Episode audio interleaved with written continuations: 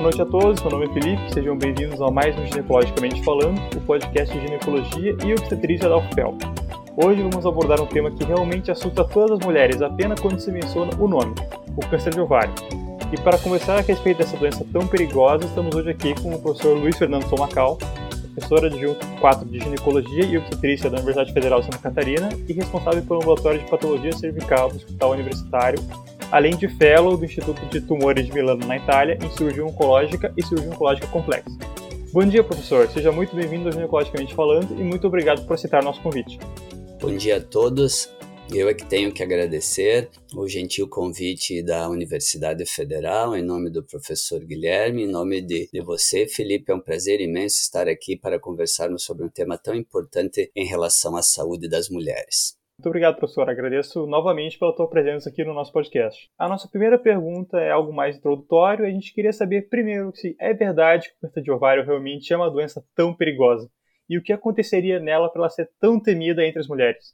Muitas dúvidas se tem acerca do câncer de ovário, a sua fisiopatologia, o seu desenvolvimento. Mas o fato é que realmente o câncer de ovário é uma doença com alta morbimortalidade. Isso se deve ao fato da sua forma de disseminação. Câncer de ovário ele se dissemina através do movimento browniano dos fluidos, das serosas, da cavidade abdominal. Ou seja, há uma esfoliação de células anormais e que se espalham por todo o abdômen de acordo com esse movimento desses fluidos. Com isso, ele se torna uma doença absolutamente silenciosa e passa a causar os sintomas, na sua grande maioria, em 70 a 80% dos casos, em condições avançadas, quando nós já temos comprometimento de órgãos e de locais fora da pelve, como, por exemplo, o aumento infracólico, o parênquima hepático, o mesentério, linfonodos paraórticos e mesmo a presença de líquido livre que todos conhecemos como ascite. Em função desse tipo de disseminação, que nós chamamos transelômica ou peritoneal, a grande maioria dos casos eles são detectados em fases avançadas, pelo menos no terceiro estágio da doença.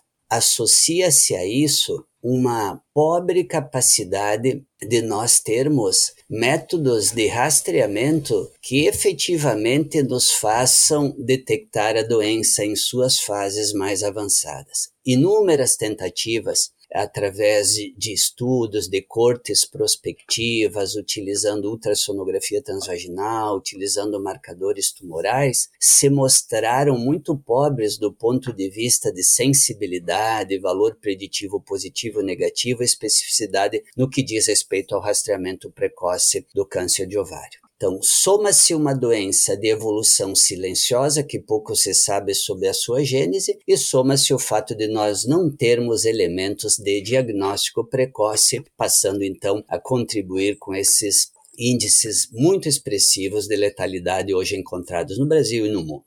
Certo, professor, agradeço. E na questão da prevalência da doença, qual a incidência dela e qual a idade que mais acomete as pacientes?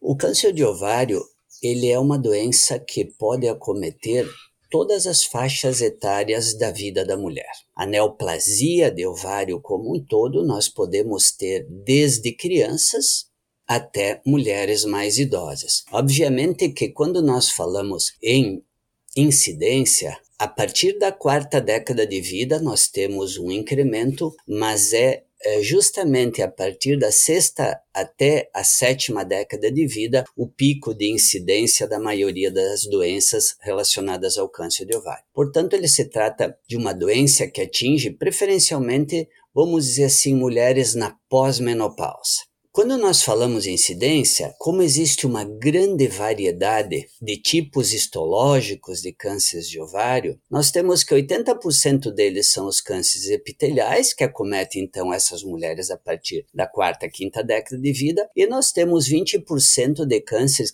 que nós conhecemos como a variedade de células germinativas, e esses sim acometem mulheres de 20 a 30 anos.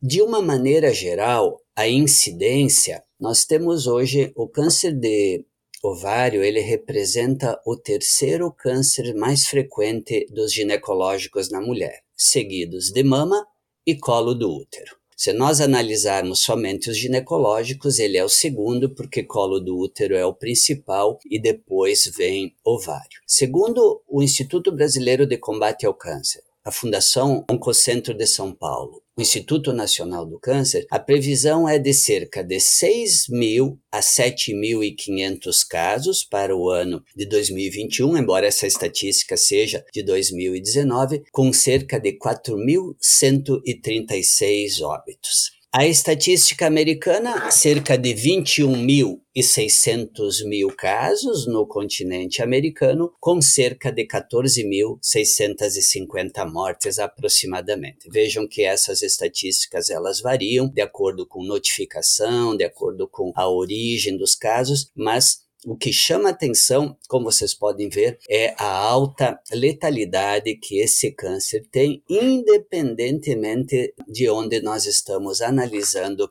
as referências. E uma dúvida que aparece muito no nosso ambulatório da faculdade é se os cistos, que às vezes detectamos em alguns pacientes, presentes no ovário, podem seguir a se virar câncer. Que é uma dúvida que elas trazem para a gente bastante no ambulatório e eu queria deixar claro aqui se isso é verdade ou não. A grande maioria dos cistos ovarianos diagnosticados no dia a dia da prática de ginecologia ambulatorial, nós podemos dividir. Eles são cistos que nós chamamos de cistos funcionais. Os cistos funcionais eles podem ser divididos em dois tipos: os cistos foliculares e os cistos de corpo lúteo.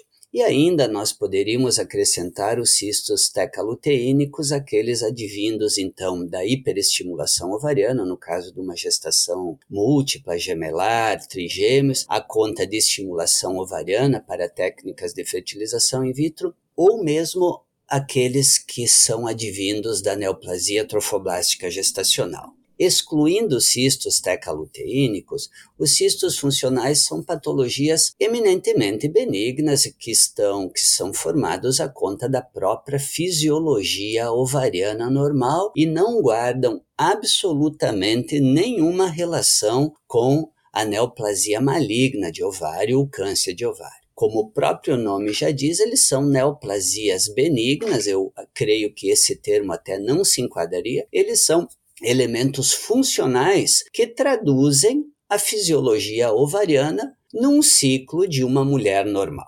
Portanto, eles não guardam absolutamente nenhuma relação. Certo, agradeço pelo esclarecimento. Quais fatores de risco mais comuns associados a essa patologia? Como a teoria mais aceita atualmente, ou uma das teorias mais aceitas sobre a gênese do câncer de ovário, seria das ovulações incessantes ou das ovulações sucessivas, ou seja, na superfície do ovário, na superfície epitelial do ovário, essas ovulações determinariam uma invaginação da estrutura epitelial de ovário para dentro do parênquima. Essa invaginação desse epitélio para dentro do parênquima sofreria um processo semelhante a uma metaplasia no colo, gerando a formação de pequenos mesoteliomas. Esses mesoteliomas, eles sofreriam uma transformação e é nesse ponto que a ciência não sabe explicar e que no futuro em uma mulher predisposta com seus fatores de risco geraria então o câncer de ovário. Portanto, aquela mulher que menstruou abaixo dos 12, 13 anos e que parou de menstruar acima dos 52, ou seja, menarca precoce e menopausa tardia, esse ovário, durante todo esse menacme, ele sofreu processo de ovulação, de eliminação ovular, de cicatrização dessa superfície sem que haja uma pausa dessas ovulações incessantes. Portanto, aquela mulher que nunca gestou ou que teve dificuldade de gestar, que as ovulações ocorreram sem nenhuma contraposição durante todo esse período, também teria um fator de risco maior. A multiparidade é um fator protetor, portanto. O não uso de anticoncepcionais orais combinados ou injetáveis, ou seja, toda vez que nós interrompemos o fluxo dessas ovulações sucessivas incessantes, nós temos um elemento protetor. O uso de pelo menos cinco anos de anticoncepcional na vida da mulher diminui o risco relativo de 1,2 a 2,1% nessas mulheres. Portanto, o anticoncepcional, o uso dele é fator protetor. O ganho de peso, o sobrepeso, a obesidade também se especula como fator de risco, o tabagismo se especula como fator de risco para o câncer de ovário, obviamente, como para todos os fatores de risco, já que o tabagismo é a maior causa de morte prevenível no mundo. Mas o que nós temos que nos atentar realmente, já que os fatores de risco, Felipe, assim como mama, eles são abstrações epidemiológicas, porque se nós não sabemos a gênese, fica muito difícil estabelecer dados epidemiológicos. Então, nós temos que estar atentos naquelas pacientes que nunca gestaram, que tiveram dificuldade de gestar, que fizeram tratamentos para infertilidade, que não usaram anticoncepcional e principalmente aquele grupo de mulheres que tem o principal fator de risco para o câncer de ovário, que é a história familiar. A história familiar de uma pessoa com câncer de ovário vai aumentar 50% a chance dela vir a ter câncer de ovário de duas pacientes na família aumenta 75% de ela vir a desenvolver o câncer de ovário a conta dessas mutações genéticas de vários grupos de genes. Poderíamos citar aqui a mutação dos genes BRCA1 e BRCA2 ligados ao fenômeno do câncer de mama, principalmente em mulheres mais jovens. Nós poderíamos citar aqui a síndrome do câncer coloretal não polipóide, ligadas à mutação de genes como MLH1, como MSH2, ERBS2, CEMIC-RAD, e nós poderíamos ainda citar aquilo que é o protótipo, que é o mais conhecido, que é a síndrome de Lynch, associada então ao câncer de ovário, mama e endométrio nessas mulheres. Então nós não temos infelizmente, dados epidemiológicos consistentes que nós possamos então identificar aquele grupo que teria maior risco a não ser o grupo da história familiar. E isso, talvez, nesse nosso podcast, eu penso que é a coisa mais importante, Felipe, que nós não podemos deixar de realçar. O que nós temos de concreto hoje, o que a gente tem em mãos, é que a história familiar é um dos elementos que mais nós devemos nos ater quando nós queremos avançar no diagnóstico precoce do câncer de ovário. Certo, então nós podemos crer que o câncer de ovário tem sim um fator hereditário, assim por dizer. Claramente hereditário, só que nós não soubemos, mesmo naquele grupo de famílias as quais nós temos história de alguém ter tido câncer de ovário, como nós vamos fazer o manejo dessas mulheres. Mas não há dúvida de que as estatísticas da literatura variam um pouco, mas nós poderíamos, extrapolando um pouco, dizer que 20%, 15 a 20% dos cânceres de ovários têm um fundo hereditário, têm uma história familiar muito bem definida. Outra dúvida que também surge bastante agora no nosso ambulatório, na prática, é se esses pacientes que têm síndrome do ovário policístico têm alguma chance maior de ter câncer de ovário ou menor. Se, no, no que, que a síndrome do ovário policístico pode afetar a patologia em si. A síndrome de ovário policístico, atualmente conhecida como anovulação hiperandrogênica, uma síndrome no qual Tampouco a literatura, a ciência sabe determinar exatamente quais os elementos que norteiam o surgimento e as manifestações clínicas desta síndrome. Mas o que se sabe é que ela se dá por um processo de anovulação. Alguma coisa gerou ou fez com que esse ovário ele fosse menos responsivo à atuação das gonadotrofinas hipofisárias, principalmente o hormônio folículo estimulante e o hormônio luteinizante, e toda vez que esse ovário é resistente às gonadotrofinas, há uma tendência de não ocorrer ovulação. Não ocorrendo ovulação, há um feedback de retroalimentação negativo, o que faz com que haja a liberação de mais FSH e LH. Mas aqui tem importância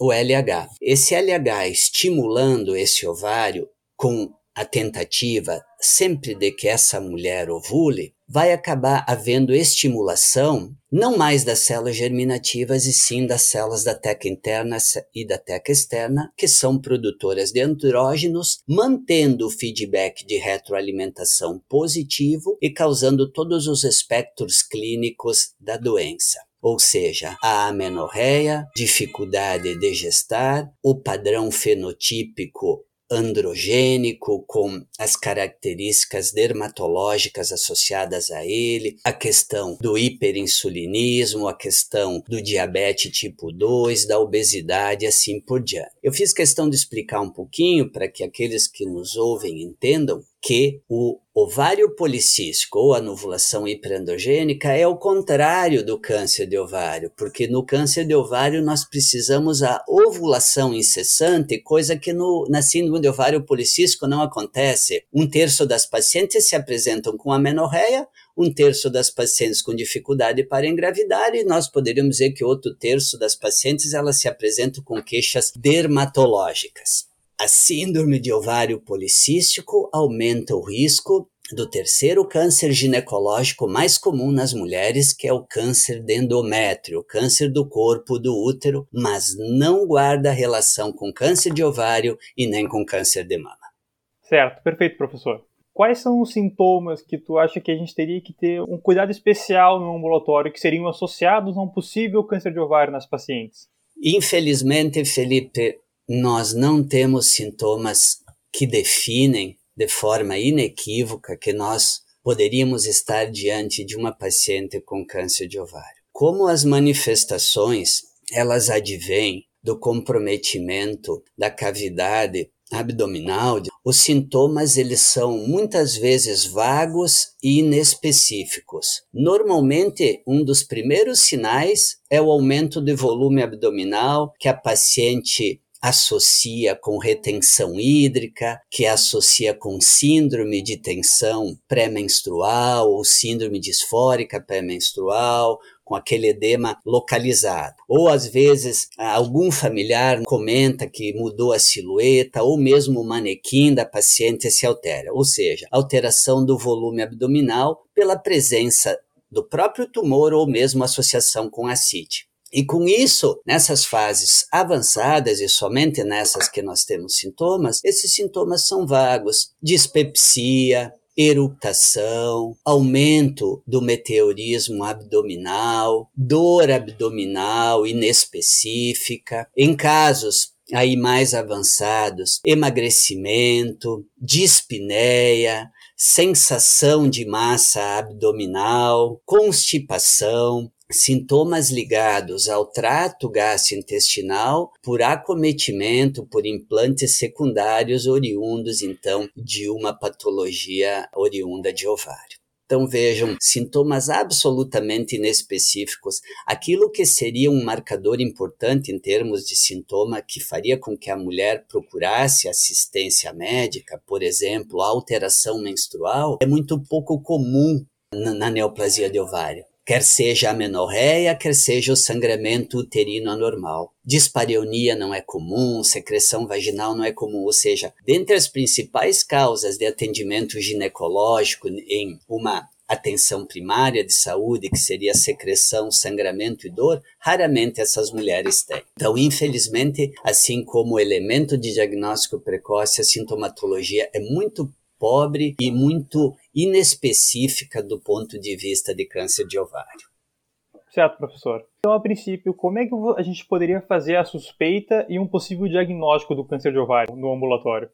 A suspeita, ela deverá sempre ser feita quando da anamnese. É obrigatório que na nossa anamnese ginecológica, no que diz respeito a antecedentes familiares, saúde do pai, saúde da mãe e saúde dos familiares, nós identificarmos pacientes portadoras de câncer de mama, principalmente aquelas abaixo dos 40 anos ou portadoras do câncer de mama sensulato, aquelas pacientes com câncer do trato gastrointestinal ou câncer gástrico ou principalmente coloretal, aquelas pacientes com história familiar de câncer de ovário, irmã, primas, tias, eventualmente a história pessoal de endometriose, principalmente endometriose profunda, que é, desculpa não ser o motivo do tema, mas é importante a gente falar que 2,5% das pacientes com endometriose vão evoluir para câncer de ovário ou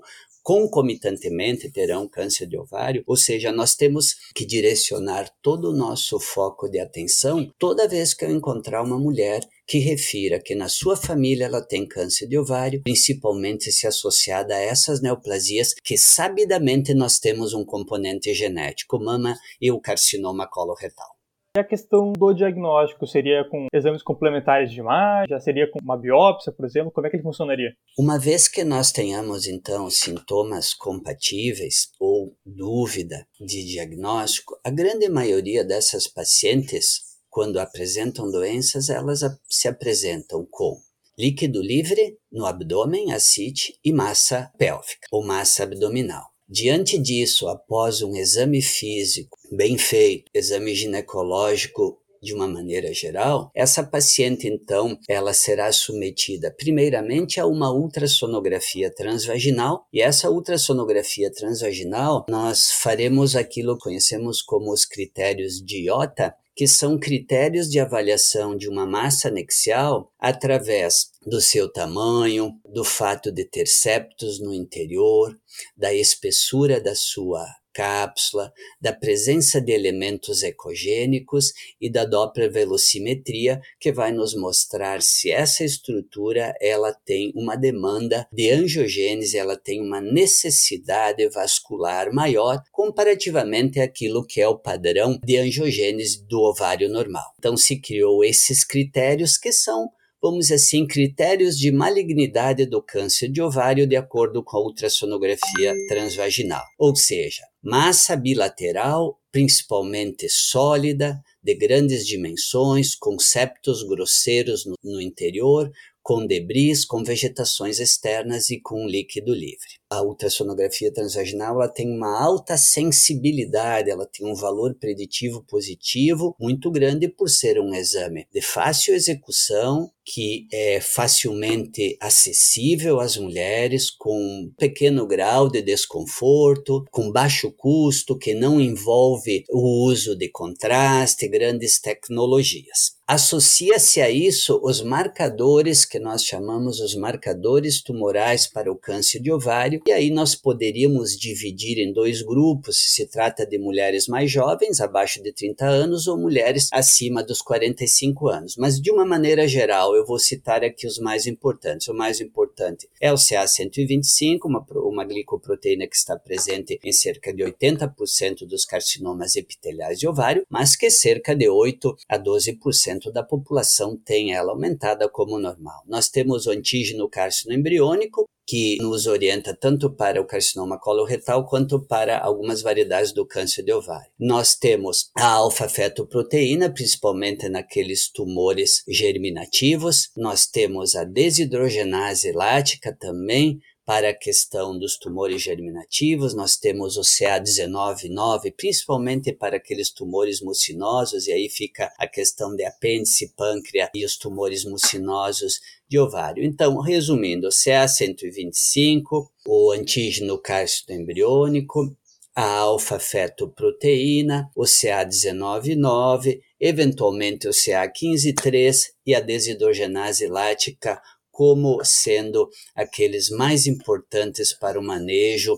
associado com o exame de imagem.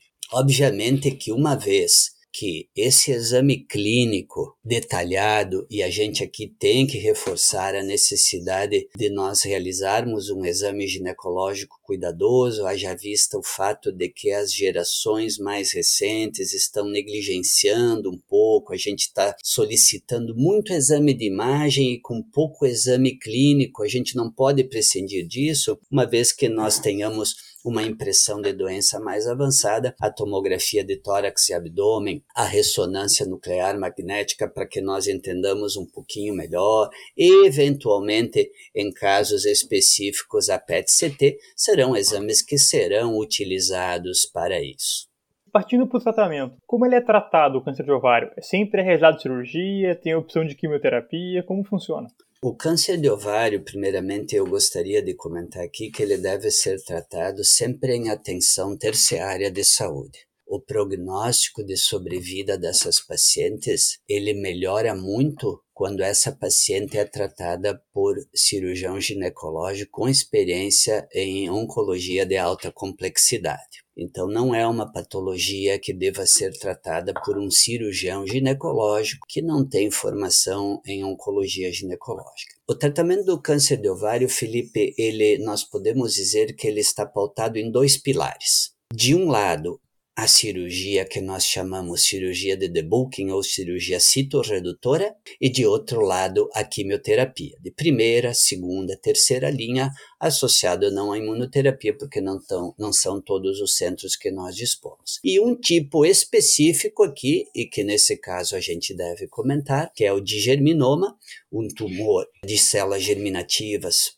próprio de mulheres até a terceira década de vida, esse é o único câncer de ovário que ele tem radiosensibilidade. Então, o câncer de ovário nós tratamos com cirurgia e com quimioterapia. De uma maneira geral, o que, que se recomenda? Porque seria um capítulo muito extenso falar de cirurgia de câncer de ovário. Uma vez que nós nos deparamos então com uma massa ovariana, nós precisamos ter um diagnóstico se essa massa ovariana é de origem realmente ovariana ou é metastática. Lembrar sempre que o, ovário é uma sede frequente de metástases de outros tumores em ordem decrescente de frequência. Trato gastrointestinal, os tumores de Krukenberg, mama, endométrio, linfomas, principalmente o linfoma de Burkitt, e tireoide nessa ordem. Então, uma vez que nós afastamos que realmente se trata de patologia primária de ovário, mas ainda não temos o diagnóstico, o primeiro passo dentro do possível é fazer é, submeter a paciente a uma videolaparoscopia. Essa videolaparoscopia ela terá o fim de nós biopsiarmos um eventual implante peritoneal, nós observarmos as características dessa pelve, desse abdômen, fazermos a pesquisa de células neoplásicas desse líquido livre e impormos o critério que a gente conhece por critério de Fagotti, em alusão à professora italiana que estudou e idealizou isso, para sabermos se essa doença é ressecável em um primeiro momento. Se essa doença não for ressecável num primeiro momento, nós faremos as biópsias, comprovaremos o tipo histológico pela histopatologia confirmado pela imunohistoquímica e essa paciente será submetida ao protocolo de quimioterapia completina chamado de quimioterapia de primeira linha. Após vários ciclos, e aqui a gente não pode definir se serão três, seis, essa paciente será submetida a exames de imagem que nos mostrarão a redução volumétrica de todos os implantes de toda a doença. E aí sim, essa paciente ela será programada a uma cirurgia citorredutora, uma cirurgia de Buque com a equipe que vai estar envolvida. Ela inclui a remoção da massa, a histerectomia, a oforectomia contralateral, a anesectomia, a omentectomia infra, eventualmente gastrocólica, a linfadenectomia pélvica, ilíaca, hipogástrica, a linfadenectomia de andar superior do abdômen, linfadenectomia paraórtica, a peritonectomia de goteiras parietocólicas, de peritônio vesical, de peritônio pré-retal e a, linfa, e a peritonectomia subdiafragmática, tasca de Morrison e peritodiafragma de uma maneira geral. Além disso, eventualmente ressecção de alças de ilho ou comprometimento de alças intestinais de uma maneira geral e esplenectomia. Então vejam vocês que é uma cirurgia muito, muito extensa, a cirurgia de câncer de ovário, e obviamente que ela será aplicada com maior ou menor grau de agressividade de acordo com o tanto de doença que nós nos depararmos do ponto de vista de investigação de inventário abdominal. Mas de uma maneira geral, que a gente sempre precisa saber assim, se você tem uma massa muito grande, que é a grande maioria das vezes, essa paciente em geral ela vai a uma laparotomia inicialmente sempre com incisão mediana infraumbilical e que depois a gente prolonga para remover essa massa e com isso você fazer o inventário abdominal, porque uma massa de 20 centímetros não vai responder a uma quimioterapia. Então a gente retira a massa inicial, estabelece o diagnóstico, inicia a quimioterapia e num segundo momento então essa paciente é submetida à cirurgia citorredutora. Aproveitando que tocou nesse ponto dos diferentes tipos do câncer de ovário, qual seria o mais comum deles, o mais prevalente deles no ambulatório? Em 80% das vezes, o carcinoma é epitelial de ovário. E em 20%, como nós falamos, os tumores germinativos. Dos tumores epiteliais, nós temos uma grande variedade, mas sem dúvida, os mais comuns, o cistadenocarcinoma seroso, o cisto adenocarcinoma mucinoso, a variedade do tumor maligno de Brenner, o adenocarcinoma endometrioide, o adenocarcinoma de pequenas células e o carcinoma seroso de alto grau. Esses são os tipos mais comuns dos, dos tumores epiteliais e a variedade mais frequente. Mas é preciso lembrar que, se nós formos falar da classificação histológica de carcinoma de ovário, nós teremos aí pelo menos, pelo menos umas 30 a 40 classificações, desde os tumores do cordão, os tumores produtores de hormônios, células de sertolilide, enfim, a classificação de carcinoma de ovário é uma classificação bastante complexa que aqui no nosso podcast talvez não nos, nos ajude muito. É preciso lembrar que 80 a 85% são tumores epiteliais, são tumores da superfície epitelial do ovário. Aproveitando que tu mencionou essa relação do, dos genes do câncer de mama, que é feito rastreio também para o câncer de ovário, a relação entre o câncer de mama e o câncer de ovário fica somente por meio desses genes ou tem mais alguma coisa intrínseca nessa relação a mais? Muita coisa a gente precisa aprender sobre isso, porque a genética aplicada à medicina, ela teve um incremento, você sabe, principalmente nos últimos 30 anos. Antes da década de 1980, nós vivíamos uma quase que ignorância ou num princípio, um conhecimento muito sutil da relação genética e de doenças, e aqui eu me refiro à questão genética e o câncer. Então, nesses últimos 30 anos, nós observamos esse incremento muito grande. Essas mutações que ocorrem tanto nos genes específicos para mama, BRCA1 e BRCA2, elas se veem em outros genes. Aqui a gente poderia falar a mutação do gene protetor, o P53. Então, a relação que nós temos com isso é que toda mulher que nós encontrarmos uma mutação, ela deverá, em tese, passar por uma avaliação genética para que nós saibamos quais as suscetibilidades e quais os cânceres essa mulher ela poderá vir a desenvolver diante da mutação presente, nela mesma ou em algum membro da sua família. Veja, por exemplo, a questão do BRCA1, que aumenta o risco de câncer de ovário e mama, e o BRCA2, que aumenta o risco de câncer de endométrio nessas pacientes pacientes. Então, hoje nós detectamos pacientes que têm história familiar forte ou história familiar de síndrome de Lynch, que o que, que nós temos que fazer? Essas pacientes são aconselhadas, caso elas desejem ter filhos ou não tenham um número de filhos que assim o desejem, que elas tenham filhos e a literatura ela concorda que em torno dos 40 anos essa paciente seja submetida a uma oforectomia bilateral associada eventualmente a uma esterectomia e eventualmente a mastectomia bilateral, o fenômeno Angelina Jolie que todos nós conhecemos da história dela e que foi muito importante também para esse conhecimento. A partir do entendimento de que a mutação desse gene ela vai levar a tipos específicos de câncer que essa mulher porventura poderá ter, nós faremos o aconselhamento genético, esse feito pelo ginecologista, mas mais especificamente pelo geneticista clínico, no sentido então de nós eh, diminuirmos o risco para ela e para os familiares. A nossa próxima pergunta é uma pergunta um pouco mais delicada, assim, principalmente porque, em termos médicos, a gente evita muito em oncologia mencionar o termo cura, né? A gente sempre usa muito remissão. Uma pergunta que às vezes os pacientes apresentam pra gente muito no pós-operatório, quando voltam para o ambulatório, é se, ah, depois da cirurgia ela estaria curada assim do câncer de ovário. E a nossa próxima pergunta seria se realmente é possível a paciente se curar de um câncer de ovário.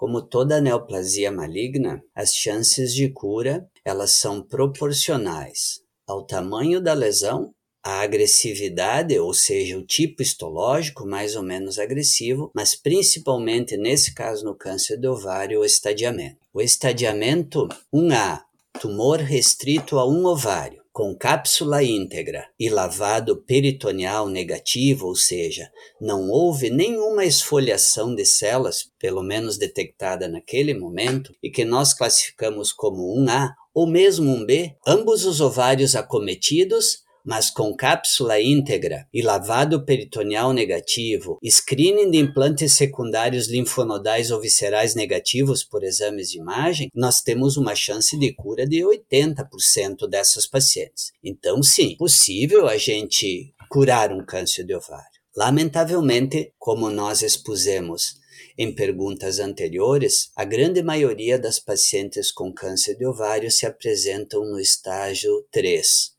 doença fora da pelve, ou seja, acometimento de epíplon, mesentério, linfonodos ou mesmo outro estágio acometimento de outras estruturas abdominais, diminuindo muito a chance de cura. Se nós pudéssemos, de uma maneira geral, englobarmos todos os casos de câncer de ovário e determinarmos um prognóstico, a gente poderia dizer, com variações bastante amplas que o prognóstico de vida em 5 anos do câncer de ovário para todos os estágios é em torno de 30%.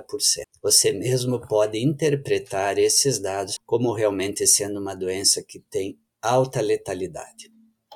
É um assunto muito delicado, agradeço muito pela tua contribuição aqui. Outra questão que surge muito pra gente, e realmente é um assunto que eu, pessoalmente, quando estava no ambulatório, ficava com muita dificuldade em falar, porque normalmente as pacientes vinham com esse medo do câncer de ovário e já perguntavam como que eu posso me prevenir do câncer de ovário, que é uma pergunta que eu não sabia responder na época.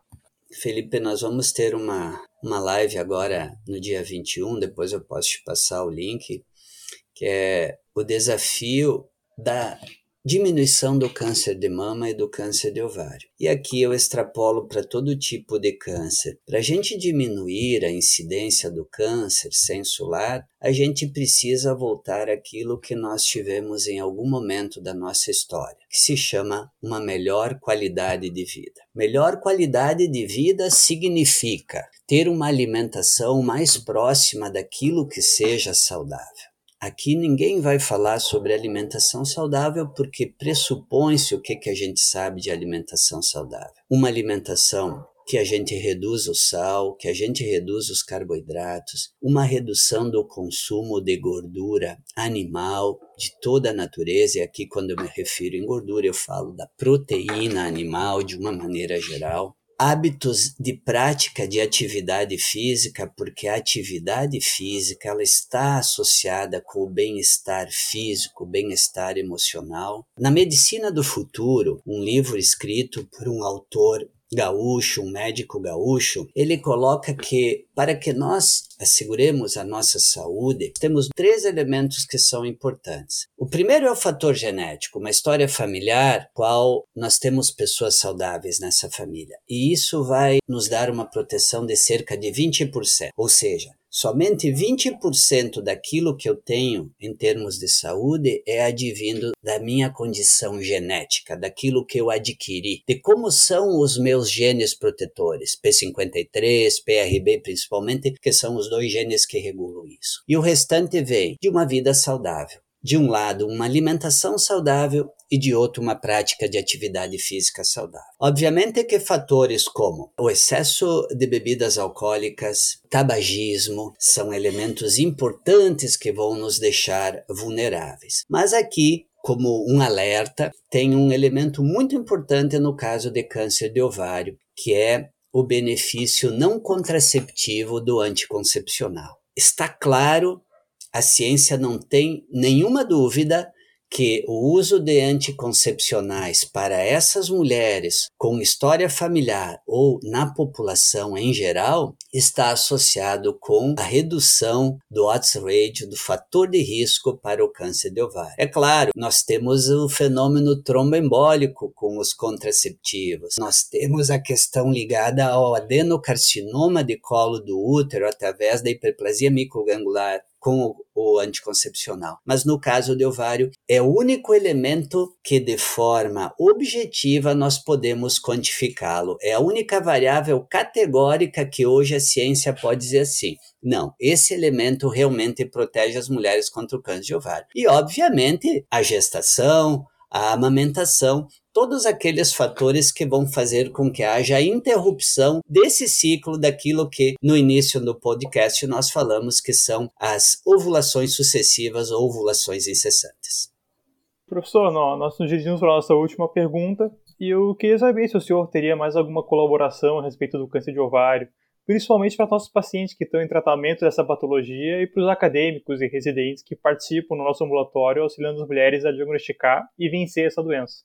Eu creio que a mensagem ela seria primeiro continuarmos sempre com essa busca de razões pela quais o câncer de ovário ele incide, razões pelas quais esse câncer aparece. Então, que as linhas de pesquisa frente, principalmente a, a uma proteína marcadora, assim como a gente tem, por exemplo, o antígeno específico prostático, que as gerações futuras, as gerações que você, Felipe, e todos os colegas futuros tenham isso em mente que pesquisar sobre a gênese de câncer de ovário vai trazer um impacto imenso sobre a saúde das nossas mulheres, pelo fato de que nos últimos seguramente 100 anos nós melhoramos muito a quimioterapia, a cirurgia, mas nós não avançamos em nada em termos de diagnóstico. Então, a mensagem aqui é como fazer o diagnóstico precoce do câncer de ovário? Essa pergunta tem que causar um brainstorm o tempo todo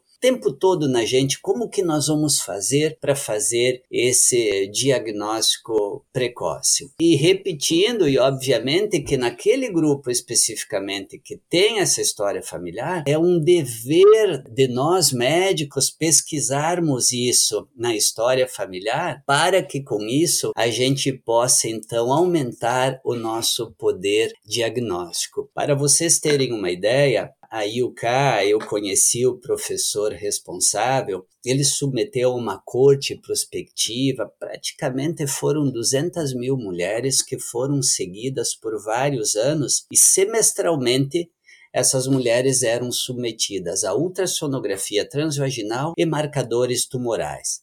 CA, CA 125, os marcadores habituais seria necessário cerca de 10 mil exames para nós diagnosticarmos um ou menos de um caso. Nós não temos nenhum elemento para esse rastreamento. Então, a mensagem para vocês, para as gerações futuras, é que nós temos que fomentar, temos que continuar insistindo na pesquisa sobre a gênese do câncer de ovário, a sua fisiopatologia, porque o que nos interessa é o diagnóstico e o diagnóstico precoce. As cirurgias, essas cirurgias todas de alta complexidade, as várias quimioterapias, os vários quimioterápicos, os imunoterápicos, são metodologias de custo muito, muito elevado, cuja efetividade deu para vocês entenderem pelo prognóstico da paciente que não são resolutivas, que a gente precisa avançar. Então, o que nós precisamos é encontrar, e a gente aposta isso nas gerações futuras, o caminho para um diagnóstico precoce do carcinoma de ovário.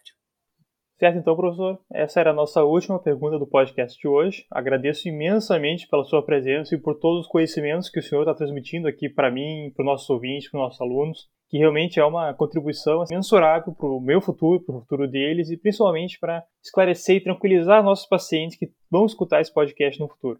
Agradeço imensamente pela tua presença aqui. Eu fico sempre à disposição no que precisar, essa, essa amizade com vocês aí da Universidade Federal de Pelotas, mas quem tem que agradecer sou eu pela oportunidade de conversar com vocês e aprender. aproveitando que ontem foi o dia do professor, feliz aquele que aprende com aquilo que ele ensina.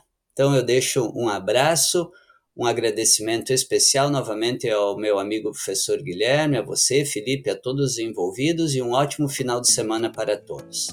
É, agradeço novamente pela tua presença aqui. Te desejo um bom resto de final de semana. Por hoje ficamos por aqui. Agradeço a presença dos nossos ouvintes que ouviram até aqui. E até o próximo Ginecológico a gente falando.